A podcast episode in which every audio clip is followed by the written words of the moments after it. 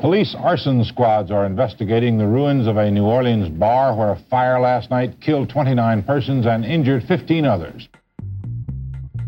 For a brief period of time in the early 70s, the upstairs lounge was a second home to its patrons, a place where they felt safe and free to be themselves in a world that was rampant with discrimination. Then, on the night of June 24, 1973, someone doused the entrance of the upstairs lounge in lighter fluid and struck a match causing a blaze that would kill 32 people. Until the tragedy at Pulse Orlando in 2016, the upstairs lounge was the single deadliest attack on the queer community in the US on record. And it remains one of the deadliest fires in modern New Orleans history. Police say the bar is a hangout for homosexuals. Homosexuals frequently carry false identification papers, making positive identification of the victims nearly impossible. This is the Fire Upstairs podcast. I'm your host, Joey Gray, and I'm so glad you're here. This June, to commemorate the 50th anniversary, we're revisiting the story of the Upstairs Lounge. We'll talk about the fire, but we're also going to talk about what a unique place the Upstairs Lounge was and why it meant so much to so many people. On this episode of The Fire Upstairs, we'll talk about the Upstairs Lounge, the bar, the people who called it home, what it meant to them and their community, and that awful night that it all came burning down. My guests include Ricky Everett, a survivor of the Upstairs Lounge arson, Clancy Dubos, who was one of the first journalists on site the night of the fire, and Robert L. Camina, director of the documentary Upstairs Inferno. So now that we're here together, let's talk about it. I first came across the story in 2015. I had never been to New Orleans before, and I always wanted to go. It was one of those places that I romanticized in my mind, you know, reading Anne Rice, worshiping Tennessee Williams, Truman Capote, just this long queer history. I was ready to go. And so I went and I visited a friend of mine that summer in the middle of August, and I was met by that heavy, thick, balmy, sexy heat. And I did all of the things that you would expect to do. I went and I got a reading at the bottom of the cup. I walked around the French Quarter. I went to Cafe Du Monde. I got a beignet and a coffee. And I had never heard about the upstairs lounge at that point. I didn't know that I had probably passed the building on the street several times during my visit. It wasn't until I was leaving, actually, carrying my luggage out of my friend's house, that out of the corner of my eye, I saw this book that was just so jarring. The cover image was of a hand reaching up engulfed in flames, accompanied by the title, Let the Faggots Burn. And I just thought, my God. Mind you, my friend who I was visiting was straight. I'm in the South. I mean, it's New Orleans. It's a very queer friendly city now, but it's still the South in America. I just like a wave came over me and I thought, oh my God, this like homophobic, bigoted household that I've been staying in.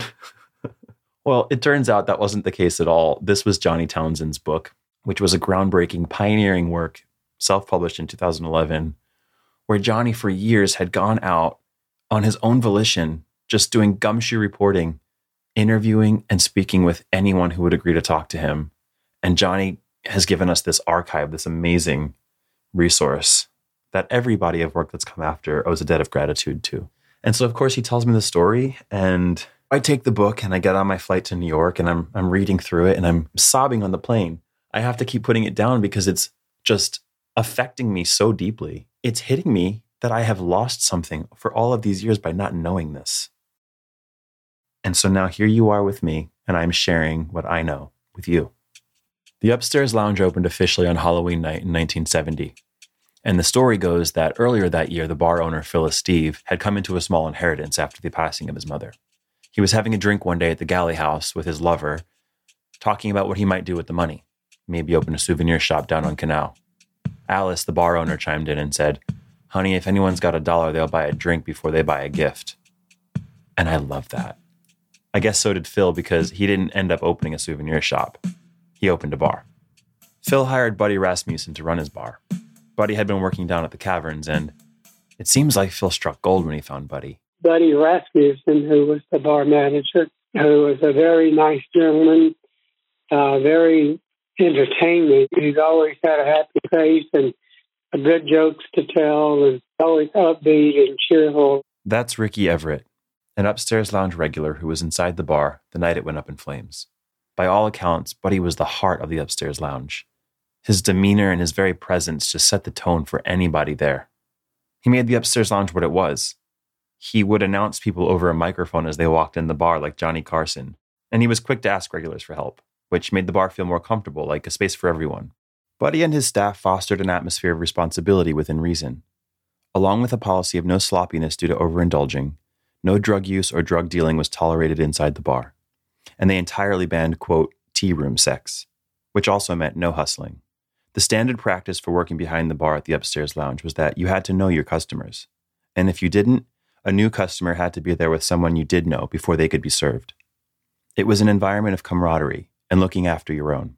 It was never rated in its history. One of Phil's biggest concerns when he was opening the upstairs lounge was that it not be known as a place of ill repute. He didn't want his bar to be written off like every other gay bar as a place for hustlers and drug dealers to hang out.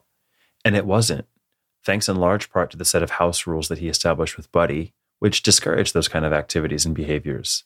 People abided by them and they were able to establish a reputation and a rapport, not just with their clientele, but with the community. It was always a very nice place to be. Nobody was ever hassling you or uh, no problem. I don't remember there's ever been an argument or a fight with anybody in the bar. And that's why that was my favorite place to be. Another key feature of the upstairs lounge was a buzzer installed on the door at its street entrance. This would alert the bar to folks' arrival, and it offered any closeted patrons an added layer of security. Often it was used for taxis, buzzing to let their customers know they'd arrived to pick them up. The stairwell leading up to the bar from the street wasn't the prettiest, so to cover the pipes and wires, they hung burlap fabric to make the trip upstairs a bit more visually pleasing.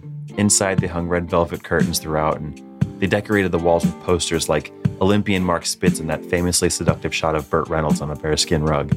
As a physical place, the upstairs lounge itself was huge. It was made up of three rooms, the first being the bar space. The second was more of a lounge or dance floor area, which they made good use out of considering they were the first gay establishment in the city of New Orleans to be given a dancing license, which was a huge deal considering the fact that gay bars were raided all the time for breaking decency laws, laws that had been on the books and remained on the books for years to come. And then there was a third room in the way back that they used for a variety of reasons.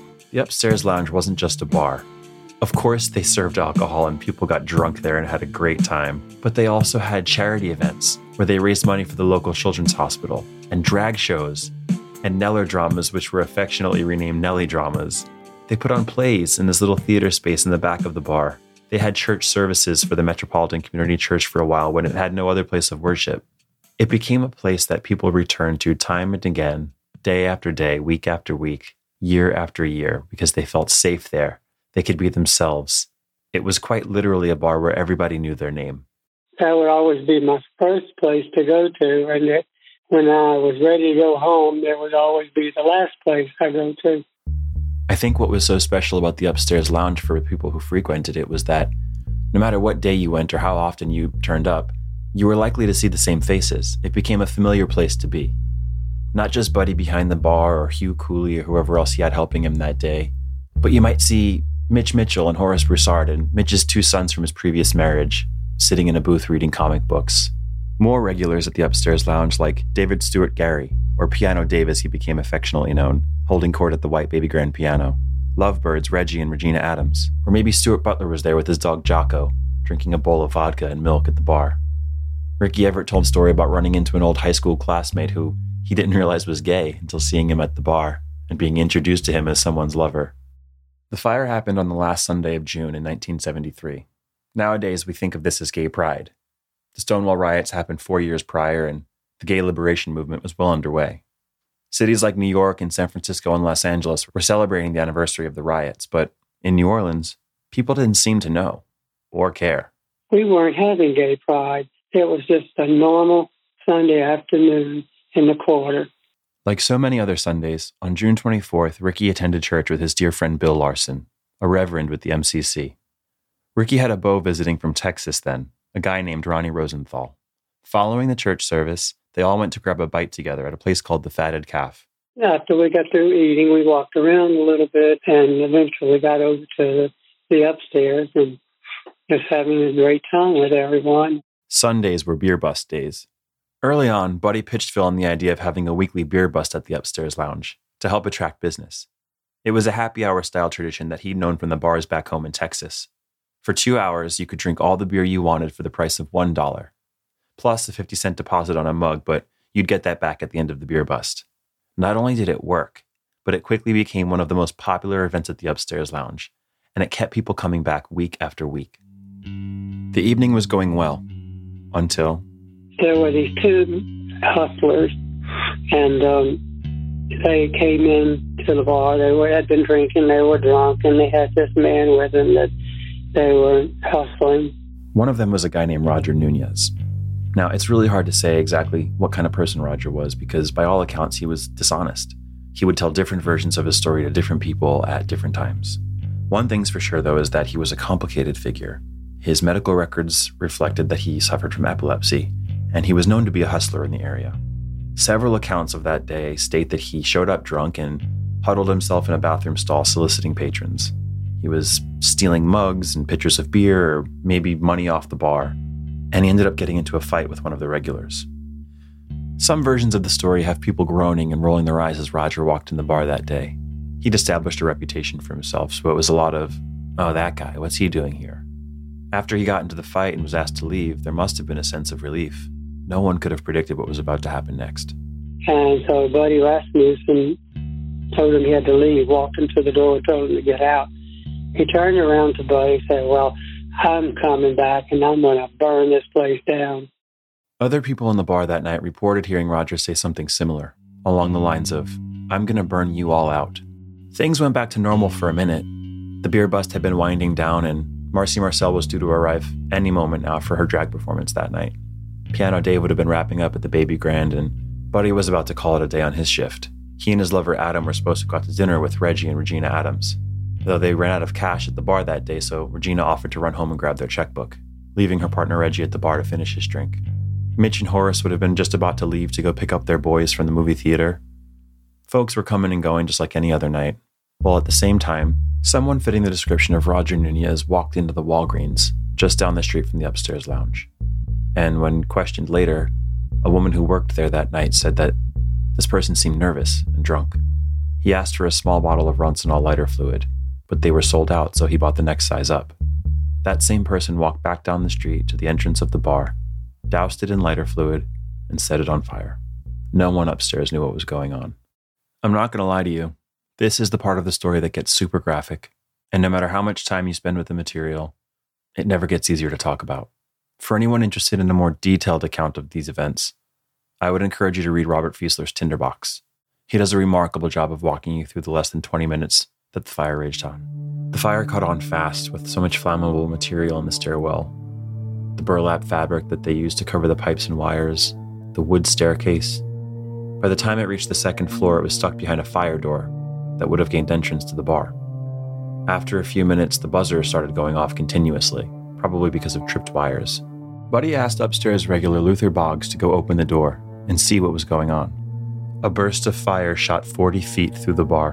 As soon as he opened the door, the air conditioning just sucked it in, and then it just shot straight across the bar. Buddy just literally leaped over the bar and started pulling people on, saying, Follow me, follow me. And I was shocked. I was stunned, just sitting there staring at this fire going across the bar like this can't be happening. As soon as the fire entered the bar, it ignited everything in its path. The stairwell that led outside to Iberville Street was filled with flames, and others tried to escape through the windows, but the previous owner had installed metal bars across them so that folks wouldn't unintentionally fall out. Now those bars kept people inside, in the fire. Some smaller built folks were able to slip through the bars, burning their skin before dropping to the pavement from the second story window. Buddy led a group out to the roof through a back exit.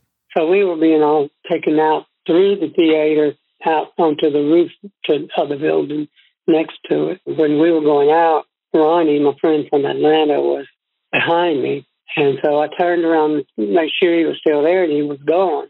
And I panicked. And at the same time, Mitch was looking for Horace and realized Horace was still inside. And so Mitch and I both, we just didn't think about it. We both rushed in there and the door closed and all of a sudden there was just all this fire and I couldn't see anything, anybody. I have no idea where Mitch disappeared to because all I could see was fire and it was dead silent. By now, The lifeless bodies of bar patrons had piled up against the windows, trying and failing to escape. Tragically, the Reverend Bill Larson was among them, stuck in the window security bars, halfway between the upstairs lounge and Iberville Street. This haunting visual was enshrined by a photographer who was on the scene that night, and it's since become one of the most infamous images associated with the fire. Mitch and Horace never made it out. Their bodies were found embracing one another in the aftermath. Ricky was luckier. I felt something. It felt like a blanket that just covered over me from head to toe. And I knew, okay, that's God. I knew who it was and what it was. I couldn't see which way to go to get out. And I just felt led to go. Ricky Everett is one of the last remaining survivors of the upstairs lounge arson and still sharing his story 50 years later. We thank him for his time. And now, a word from our sponsor. Hi, it's Varla Jean Merman, legend of screen and stage in Provincetown, Massachusetts, and beyond. And I'm actually here to tell you about Provincetown Brewing Company, the queer craft brewery you didn't know you needed in your life. Provincetown Brewing Company is a queer craft brewery founded on a passion for quality craft beer and building community, which means they will always pour 15% of profits into queer and progressive causes that reflect the values of Provincetown. So, this Pride Month, just stop with the rainbow washed products and enjoy a beer like the Bearded Mistress IPA or the Featherweight Light Lager that are truly about the community. Provincetown Brewing Company is available throughout Massachusetts and Rhode Island and now Southern California. Be sure to check out their merch at provincetownbrewingco.com or follow them at Instagram at P-Town Brewing Co. Provincetown Brewing Company. We are queer beer.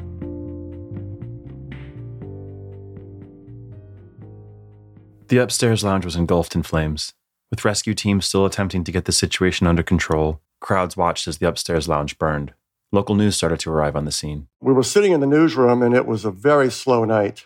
And the weekend night city editor, Frank Martin, jokingly said, Come on, somebody make something happen. And literally, about three to five minutes later, Lois Bergeron, a very heavy set guy, came running in, screaming, Fire in the French Quarter, fire in the French Quarter. This is Clancy Dubos, who was one of the first journalists on the scene of the fire in 1973. He was just 18 years old and interning at the Times Picayune. I scrambled with a photographer, and we ran every red light between the Times Picayune building and the French Quarter. We parked right near Canal Street, and as I ran toward the fire, I could see fire trucks and flames and a big crowd of media, TV cameras. I remember looking down at the sidewalk, I saw drops of blood. I looked to my left and saw the building, both sides of the building were engulfed in the flames, and just pandemonium. And the first thing that hit me was the gentleman who was pressed against the bars, the Reverend, and his skin was already being burned off and his hair, and, and it was just horrible. This was something beyond anything I'd ever seen before or since, frankly. Survivors had made it out onto the street and were receiving on site medical attention. If they weren't suffering from terrible burns, many of them sustained injuries from jumping to safety from the second story of the building. It was here that so many of the memorable photos of that night were being taken, including an image of Luther Boggs, with bits of flesh hanging from his hands. And then I looked to my right, and there was a gentleman sitting on the curb who had been in the building. I remember pieces of his skin were hanging off his arm, and he was crying, Somebody please help me. Somebody please help me. Buddy made it out to safety with about half the people who were in the bar. His lover Adam wasn't one of them. Adam died with 28 others inside the upstairs lounge.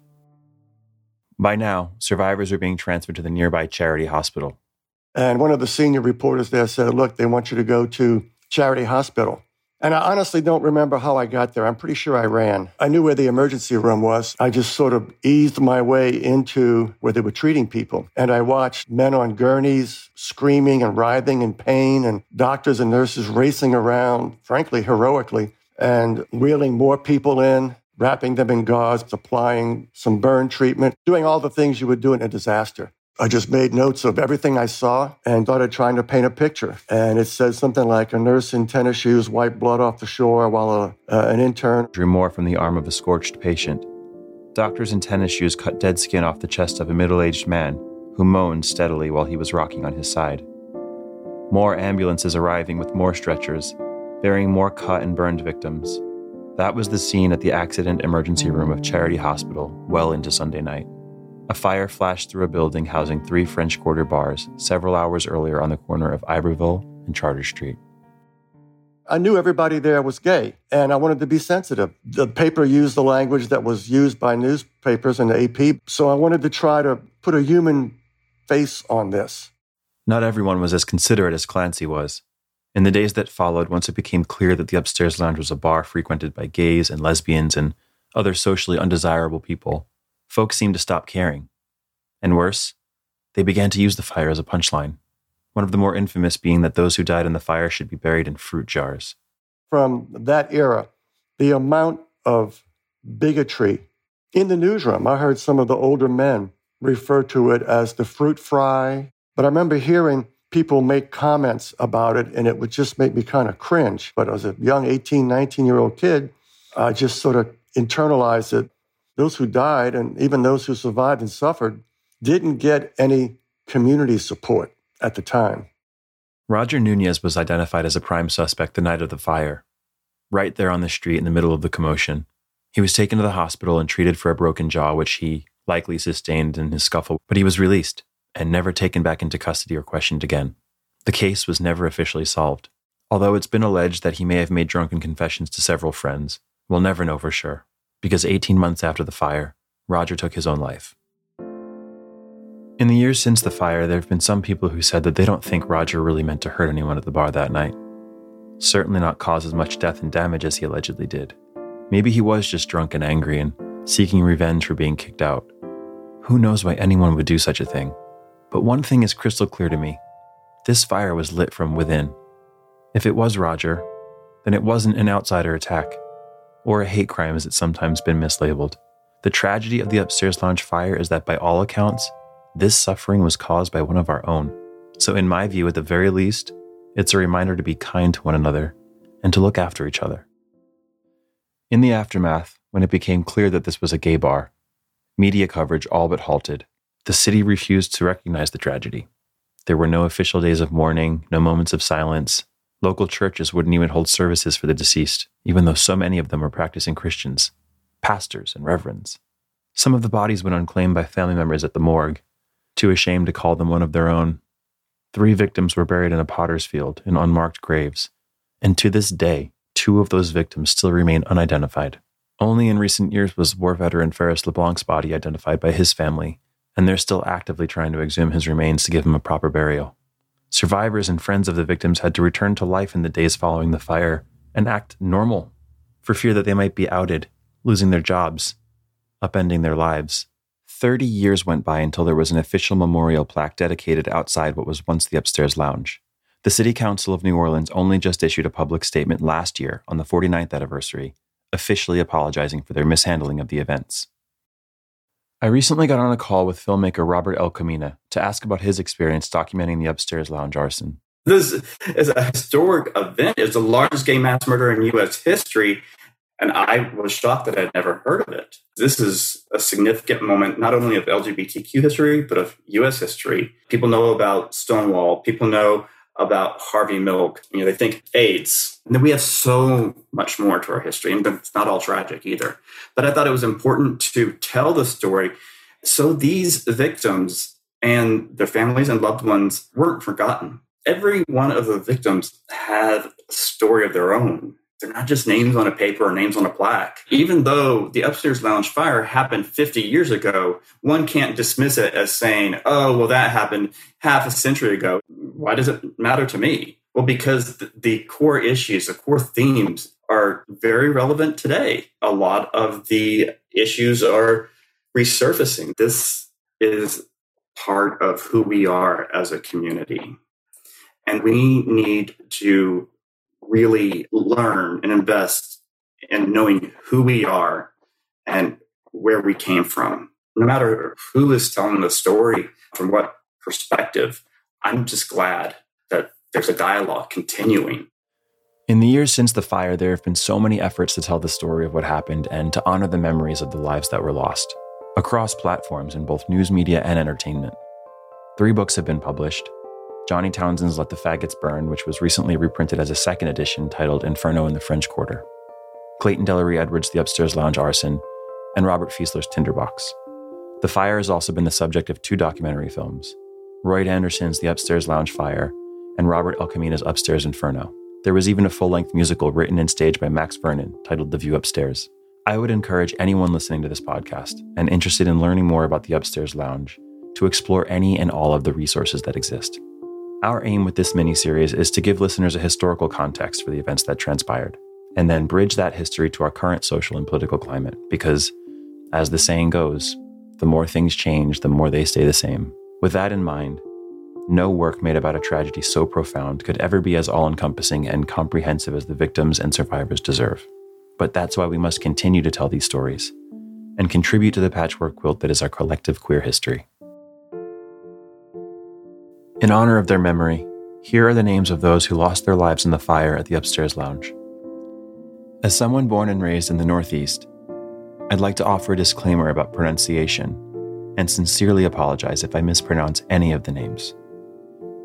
Joseph Henry Adams, Reginald Adams Jr., Guy O. Anderson, Joe William Bailey, Luther Thomas Boggs, Louis Horace Broussard, Herbert Cooley, Donald Walter Dunbar, Adam Roland Fontenot, David Stewart Gary, Horace Getchell, John Thomas Golding Sr., Gerald Hoyt Gordon, Glenn Richard Green, James Walls Hambrick, Kenneth Paul Harrington, William R. Larson, Ferris LeBlanc, Robert Lumpkin, Leon Richard Maples, George Stephen Matyi, Clarence Joseph McCloskey Jr., Dwayne George Mitchell, Larry Stratton, Willie Inez Warren, Eddie Hosea Warren, James Curtis Warren,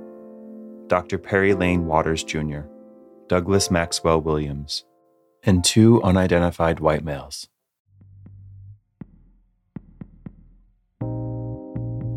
On the next episode, I chat with Robert Fieseler, author of Tinderbox The Untold Story of the Upstairs Lounge Fire and the Rise of Gay Liberation. We discuss how the Upstairs Lounge fits into the larger arc of queer history and the role the arson played in the fight for queer liberation. It's a fascinating conversation.